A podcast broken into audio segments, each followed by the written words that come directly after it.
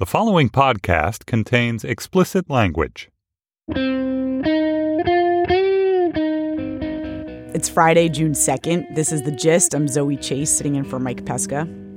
It's a weird day on the internet.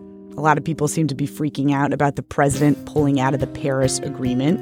One Pete Souza, Obama White House photographer, keeps posting pictures of Obama and his family on Instagram in these beautiful parts of the world and then captioning them with lines from This Land is Your Land. It's a little intense. We're going to address the Paris thing later, but first, there's this one thing that our president talks about in so many contexts, which is that other countries are taking advantage of us. Like, obviously, he talked about this yesterday when he pulled out of the climate deal. Like, China gets to build coal plants, we don't get to, so they're laughing at us. But he talks about this that other countries are taking advantage of us the most, I think, in terms of straight economics. Like, what is our economic policy going to be? How are we going to stop getting other countries to take advantage of us? And there's this one point that he hits all the time to say that, which is the trade deficit that the United States has with the rest of the world. So, Jacob, what's the U.S. trade deficit right now? The trade deficit is $47.6 billion with a B. Uh, those are the numbers for April, which the federal government released just this morning. Aw, billion with a B. Jacob Goldstein, Planet Money. Hey, man. Hi.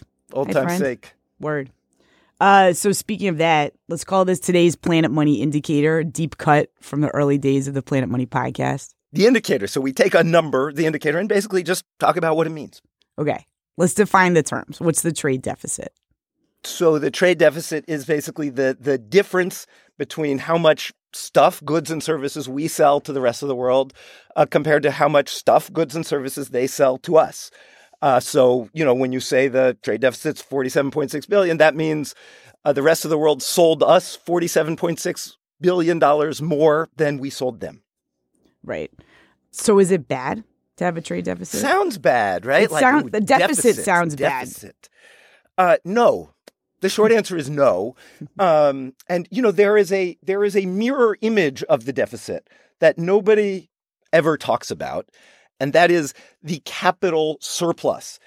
Uh, basically, what that means is surplus sounds surplus good. sounds good, right? Yeah, I love it. Sur- really we have a doesn't matter much one way or the other because what happens is the the flow of goods and services and money coming into and out of the country that has to balance, right? So Mm-hmm. if we have a trade deficit, that means people in America are are buying stuff from other countries. The money, the dollars, the US dollars are going out of the US to people in say China who are selling us stuff, right? Mm-hmm. But that money, those US dollars, they don't just sit in China. They come back to the US uh, in the form of, of investments, you know, of Chinese companies investing in, in US factories and US companies, in the form of loans, Chinese government lending money to US companies, to the US government.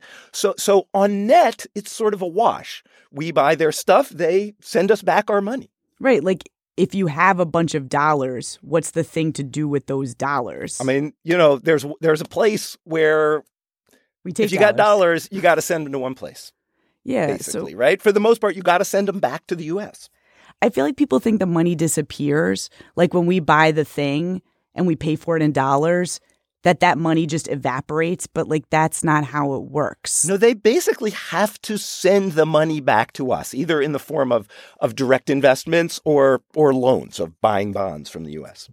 I think, you know, especially because the president talks about this a lot, it's like, does it matter? Does the trade deficit matter? Is it just a wash? I mean, it doesn't matter in the way the president seems to suggest, right? It's not like a scoreboard where if you have a trade surplus, you're winning, and if you have a trade deficit, you're losing. It does not matter like that. Having a trade deficit doesn't mean you're losing. It can sort of shift things around in your economy. Yeah. Um, you know, where you really see that, I think, most clearly in the US is if you go back 10, 15 years. If you go back to the aughts, that was a period of time when the trade deficit was increasing really rapidly, largely because of our trade with China, because China manufacturing was growing. We were buying more and more from them.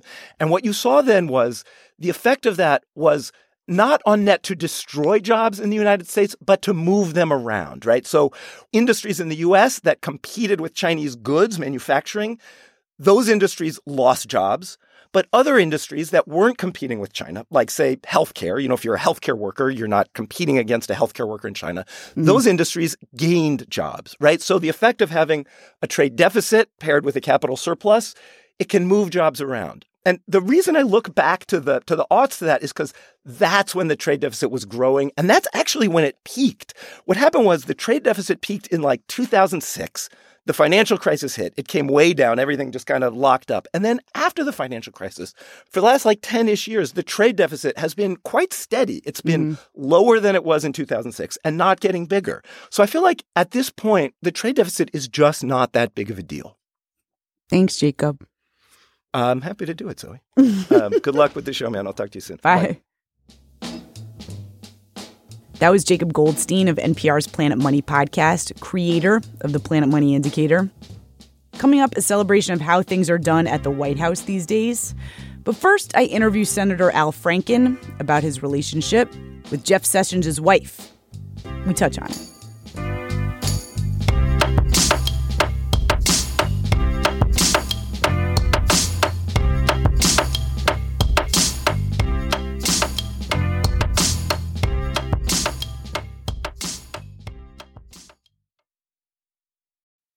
You're a podcast listener, and this is a podcast ad. Reach great listeners like yourself with podcast advertising from Libsyn Ads. Choose from hundreds of top podcasts offering host endorsements, or run a reproduced ad like this one across thousands of shows to reach your target audience with Libsyn Ads. Go to libsynads.com now. That's L I B S Y N ads.com.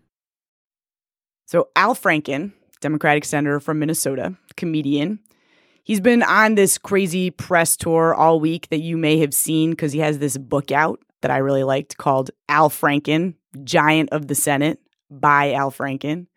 It's basically a collection of jokes at the expense of his colleagues that he couldn't make on the Senate floor. But it's also a super interesting book about the way Congress works. It's like nerdy, it's funny, it's easy to understand.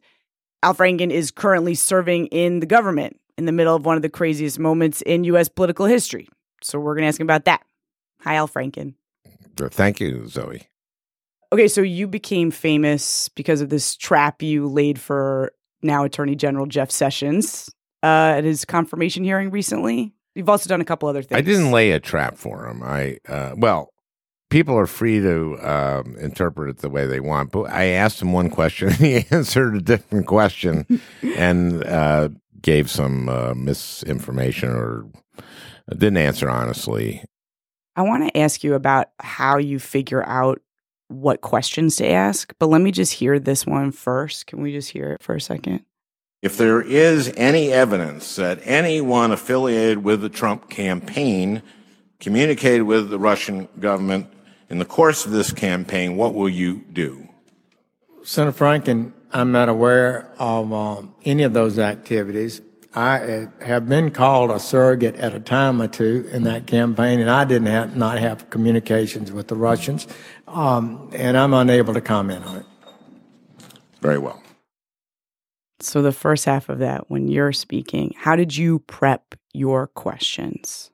Well, actually, this had just come out mm-hmm. um, the, uh, five minutes before, and I really had prefaced the part that you uh, come in on, I had said, look, this just came across the wire essentially.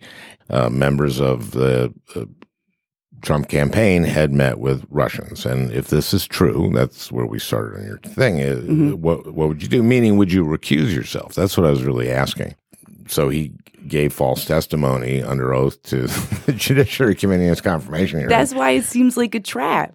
Like, did you just get lucky to call him out like that? Well, that's basically? the question here, and I'll leave it for the listener to decide because a lot of people have given me credit, Franken, that he, he's playing three dimensional chess. Indeed. He's four moves ahead of everybody else. He knew that Sessions wouldn't answer his question. That's what we and think instead, all the senators are doing. Instead, answer a different question and lie. and then he'd have to recuse himself, and then the deputy attorney general, when the right moment came, would appoint a special prosecutor. Yeah. yeah. Is that what you were doing? That's exactly what I was doing. Look, this is a pattern uh, in this administration uh, of Kushner, uh, Flynn, others who s- seem to forget conversations they've had with Russians, and they, they don't act like people have nothing to hide. Yeah, Kislyak, the most forgettable man in town. Yeah, well, how could you possibly remember meeting a guy who looks like Nikita Khrushchev's grandson? Um, one of my favorite parts in your book is just kind of the relationship between you and your colleagues. And I wondered with Sessions, even, you talk about you have a relationship with him, at least your wife, eh, maybe knows his wife or whatever. Yeah, there, there, there's a thing called the Spouse Club, and the spouses get together, and Mary Sessions knit a blue baby blanket for my grandson, my first grandson, our first grandson. You know, that's a really thoughtful thing. And I served on judiciary with Sessions, and very often when I first was in the Senate, I made a habit of going to every judiciary. I went to every every hearing, and I'd show up early, and I'd stay late, and I'd be prepared, and I'd ask qu- good questions. And very often these were just perfunctory nominations and hearings, and and it would just be me, the chairman, Leahy, and uh, Sessions, the ranking member. The three of us were there, and he, he kind of liked the cut of my jib because I asked good questions. And then when uh, a few weeks in, Leahy couldn't show up because he had an appropriations thing he had to go to, so he asked me to chair, and I got there early. I'm sitting in the, the chairman's chair with the gavel, and he comes in. He goes, "Well, a meteoric rise," and I said, "And well deserved." And he laughed, and I tend to like people who laugh at anything I say. That's very sweet, both the baby blanket and his joke. yeah, and and so we had a friendly relationship, uh, and but that didn't mean I wasn't tough on him in my questioning. Um, hmm you know, I met with him I, uh, the day before. We had a courtesy meeting, and uh, I said, "Eat your Wheaties." You did. Yeah. One thing I was wondering is like, I feel like when I look at what's happening in basically the White House and the House, you know, the other the other half of Congress. The House is like a crazy dysfunctional family. Like you can hear glass breaking and like the Freedom Caucus rioting. The White House can't seem to keep itself totally under control either. You can see the conflicts that they're having pretty clearly. But the Senate seems kind of cool. It's a little quiet. And I just wonder if you can tell me like what is the mood like in the Senate right now? Well, there is some tension. I mean, right now, healthcare is the most important item in front of us, I believe. Yeah. And uh, the bill that was passed out of the House is atrocious. It's a cruel bill. Uh, I'm co-chair of the Rural Health Caucus with Pat Roberts, Republican of Kansas. I go around rural Minnesota all the time, and people are freaked out about this because it's going to hurt people. Can you tell me though, as far as the healthcare bill, legislatively, what's your strategy in the Senate? Are all of you guys like this House bill is disgusting? We're just going to drop it behind the radiator and forget about it. What's the plan? Well, so you're asking about the process uh, Yeah. in the Senate. Yeah. Unfortunately, right now, it's 13 Republicans behind closed doors that the majority leader assigned to do this. Okay. That's not the way we should be doing this. We should be doing this in a bipartisan way. We should be having hearings. We should be doing this out in the open. That's what happened with the Affordable Care Act. There were 40 or so hearings on, on these things, and it was done in the open. That's not happening. Like the Democrats are being cut out of the process and there's 13 guys in a room and you don't know what's happening in the room. Exactly. And And, I'm not sure they know what's happening. And and as I was saying, they have been so uh, about using Obamacare as a political issue that I think they did not expect Trump to win. They expected Hillary to win, and I think they expected just to continue using Obamacare as a political uh, tool, and uh, really did not think about what they wanted to do if, if they could write a health care bill. And I really do believe that many of my colleagues, my Republican colleagues, have not given a lot of thought to healthcare and how it actually works. And that's evident from the conversations I have. like I said, you know, this thing I like in the book is your relationship with your colleagues, including the Republicans. Like you were just saying, you chair a committee with Pat Roberts, and like he's Well, a it's, uh, we're co-chair of a caucus. co-chair of a yeah, caucus. Yeah. Oh, Pat is, uh, you know, he's very, very conservative. I, I get along with him great. We've bonded over. He's very funny.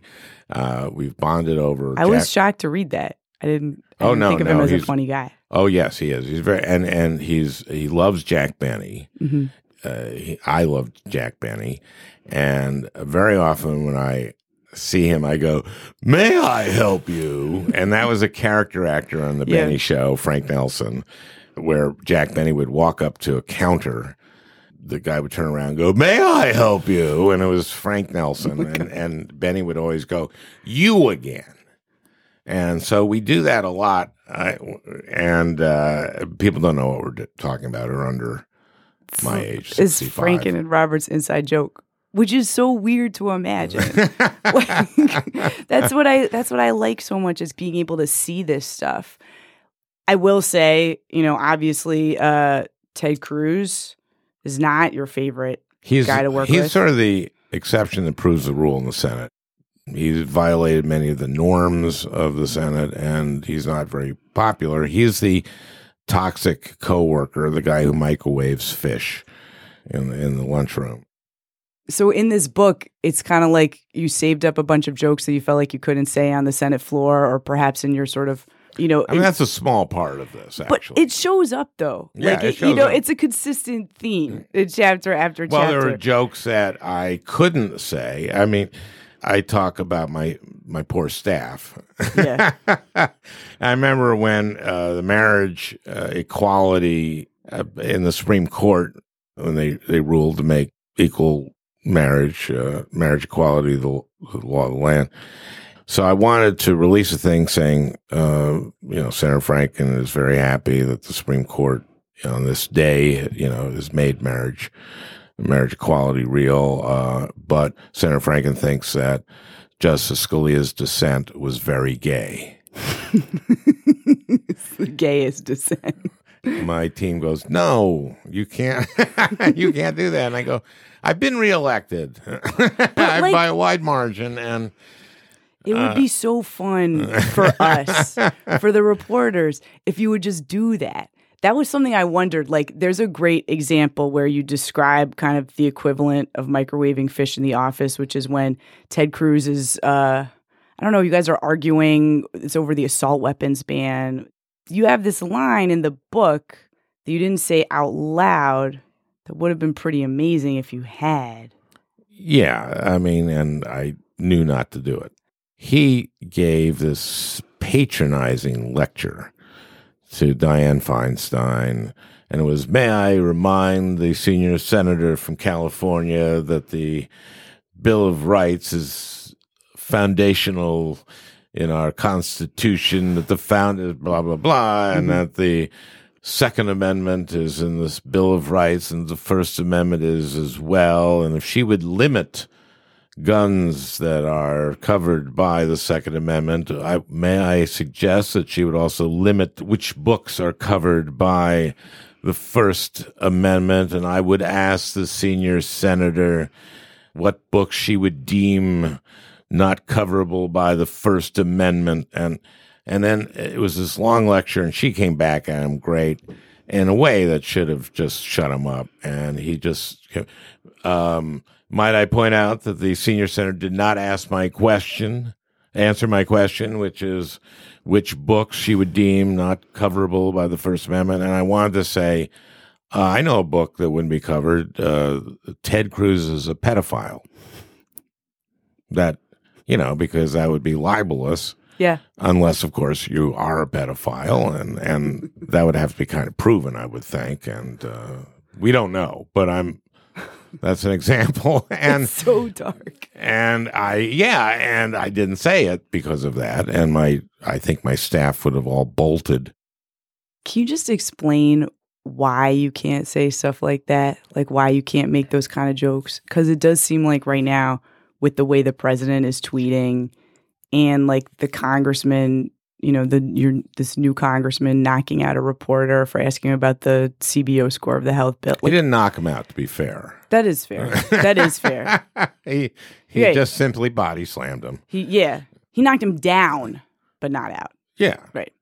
So it, it just seems like you could be making some of these off. Well, this was also that was in my first term, and Right. and in the first term, I was very very studious about being uh, showing people in Minnesota that I was a serious person and I was a work, workhorse because during the campaign, the camp first campaign was very ugly. Yeah. and had taken stuff I had written in comedy and said in as a comedian, put it through this fifteen million dollar machine uh, called the dehumorizer. That would it was uh, had some Israeli technology that Oh, takes wow. it. Yes, it it uh, decontextualizes humor, and when it takes all the irony out, it takes the uh, context, it takes the hyperbole out, it take, takes everything out, and leaves you with something that you can attack.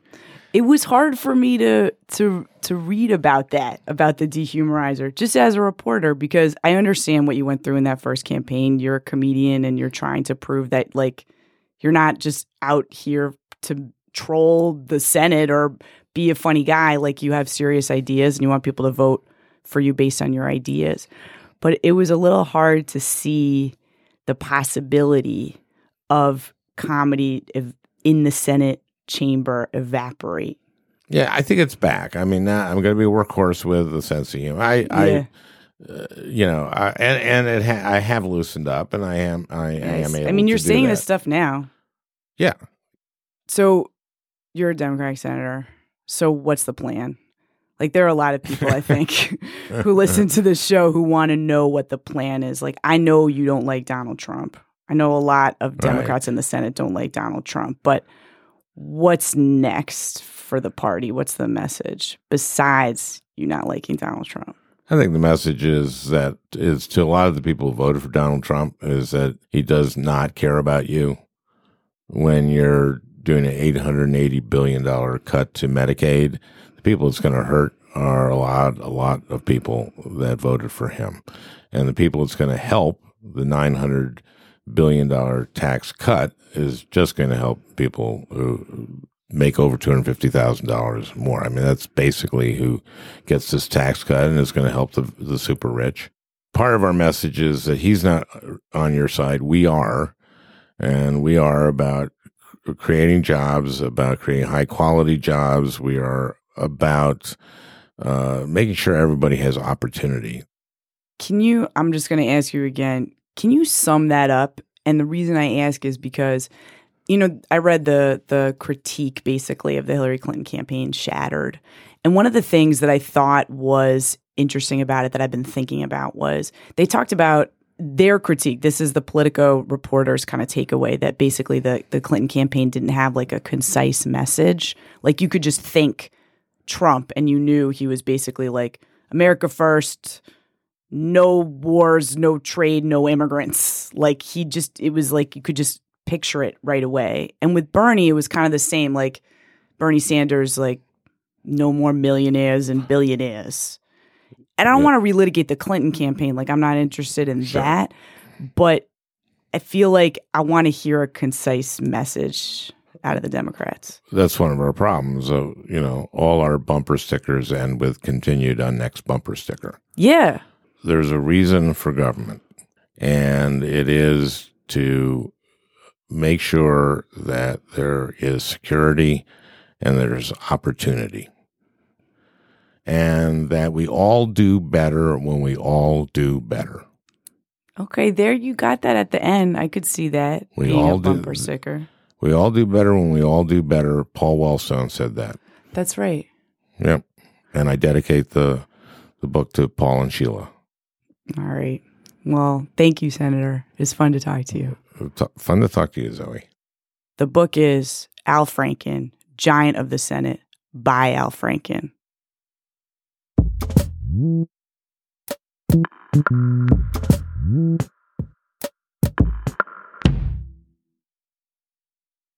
now, as they say, the spiel. When big things happen in the world, which is every day, there is one place I can go to work out my feelings about it. Today is no different. Uh, just hoping you can clear this up once and for all. Yes or no?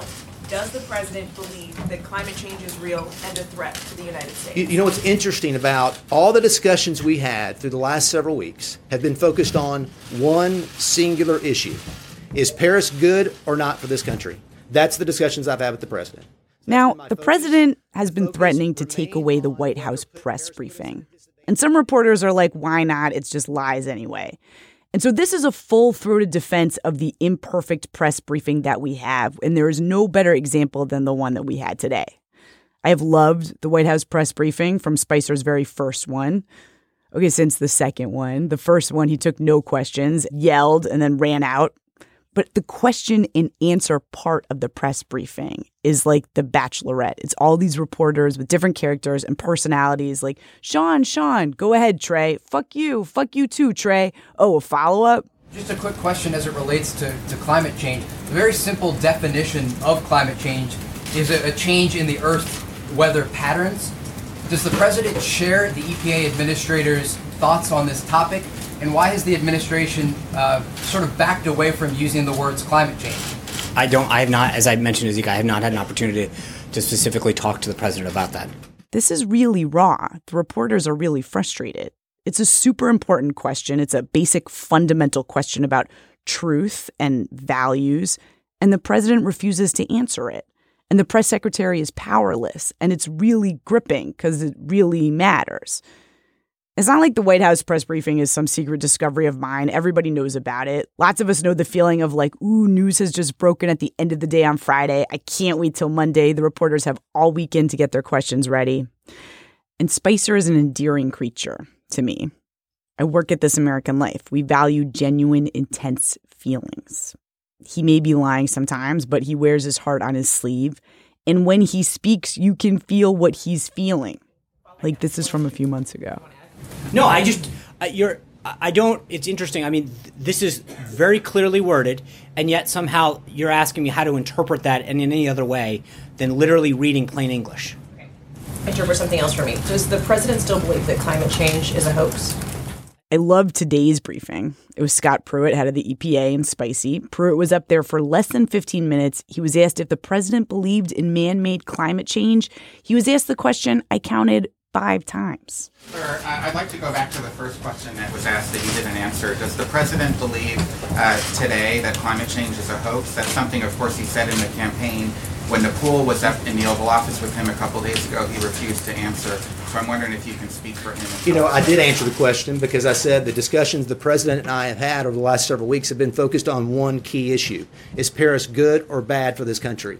Then Pruitt had to leave. That's all I've got. I've got to head to the airport. Thank you very much. Sean, thank you. Thank you for the pleasure. You want your glasses? Why did you celebrate at a French restaurant Thank last you. night? Was that a symbolic gesture?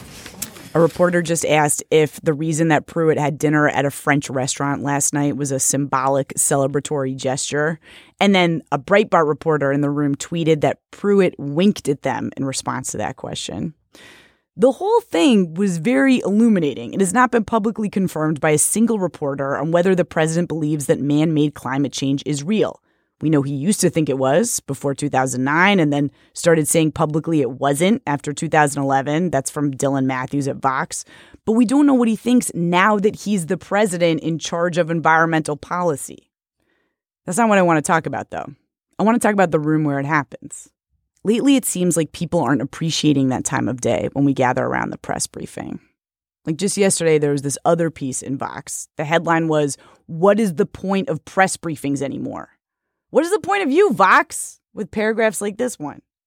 It is hard to see what value there is in watching Sean Spicer kick up sand for half an hour.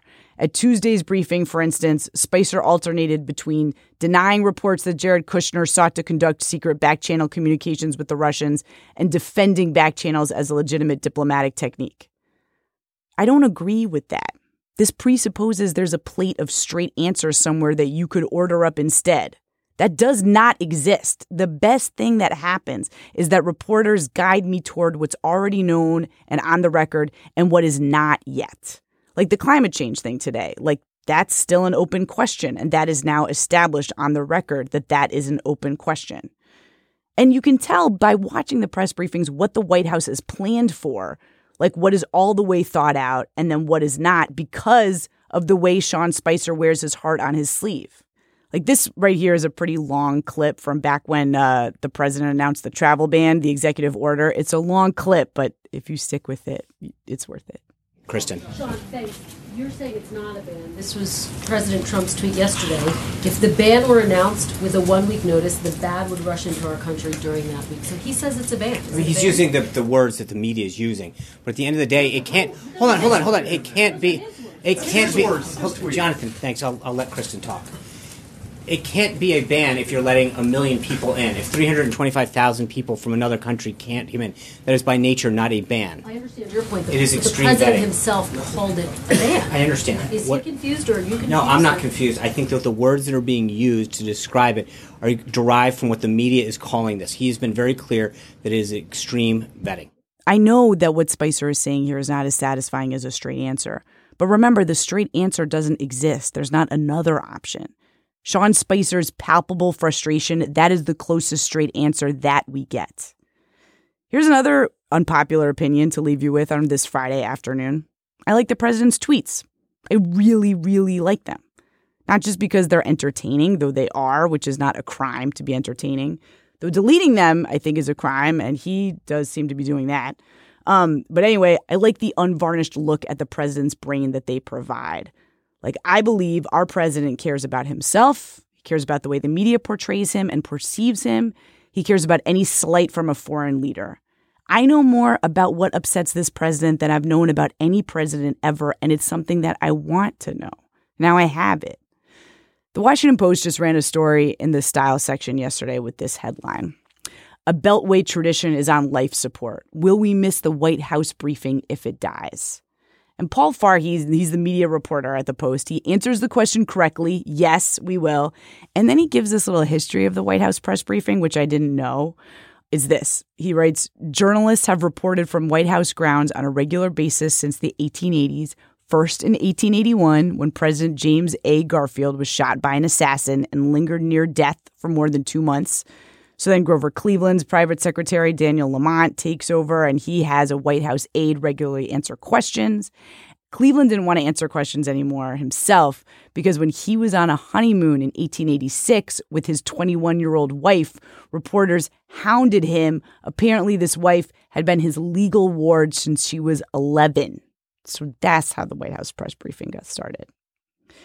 The unscriptedness of this White House is not virtuous. You already know that. But the way to deal with it is not to take away the unscripted parts that happen in public.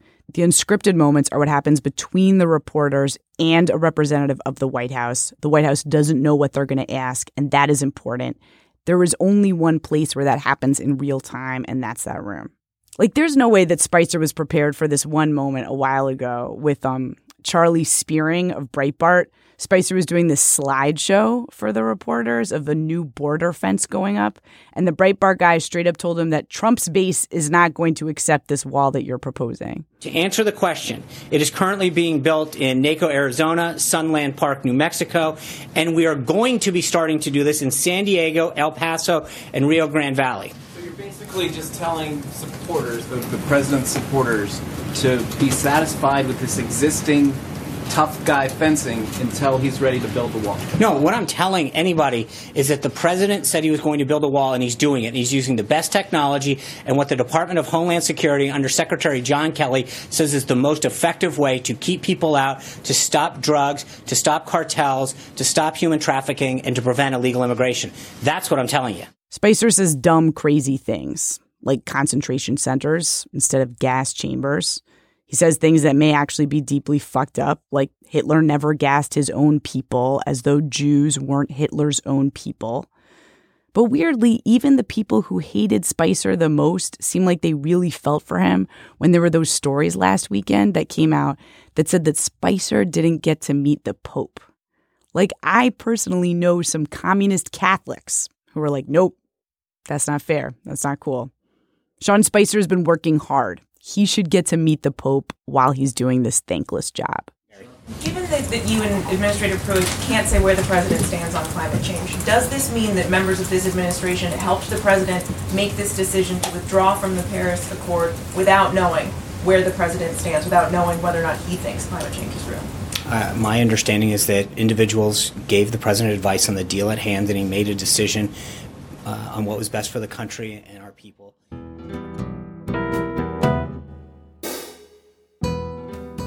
That's it for today's show. Chris Berube and Mary Wilson produced The Gist. Steve Lickteig is executive producer of Slate Podcasts. Andy Bowers is chief content officer of the Panoply Network. I have a message for the host of this podcast, Mike Pesca. Forsen at Hike Olim Meminise Uwabit. And thank you for listening.